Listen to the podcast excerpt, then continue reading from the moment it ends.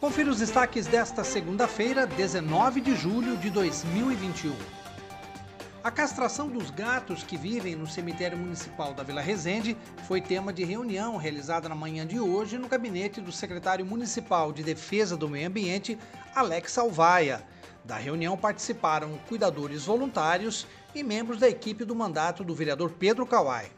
Durante o encontro, um dos voluntários relatou o aumento da população felina no cemitério da vila e disse que, além da reprodução dos animais que ali vivem, há pessoas que abandonam ninhadas inteiras no local.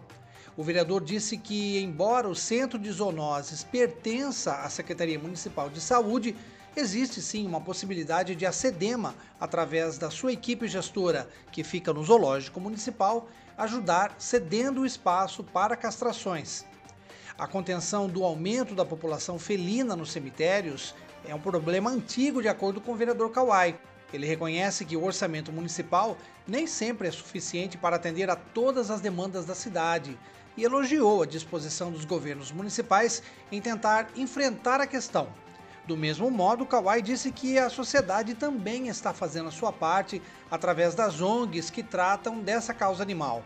O secretário de Meio Ambiente disse que vai fazer um diagnóstico da estrutura existente no centro de zoonoses e vai avaliar financeira e juridicamente o que é possível ser feito para aumentar a rede municipal de amparo aos animais de rua da cidade.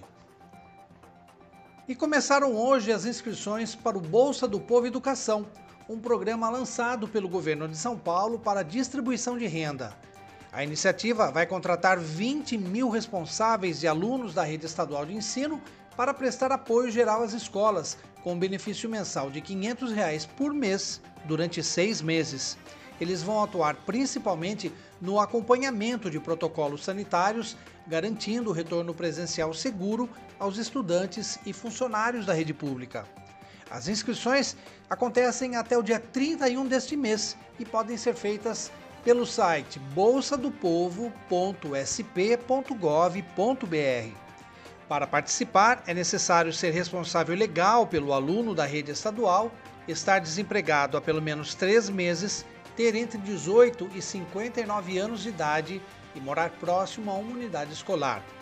Após as inscrições, os candidatos serão entrevistados pelas próprias unidades de ensino.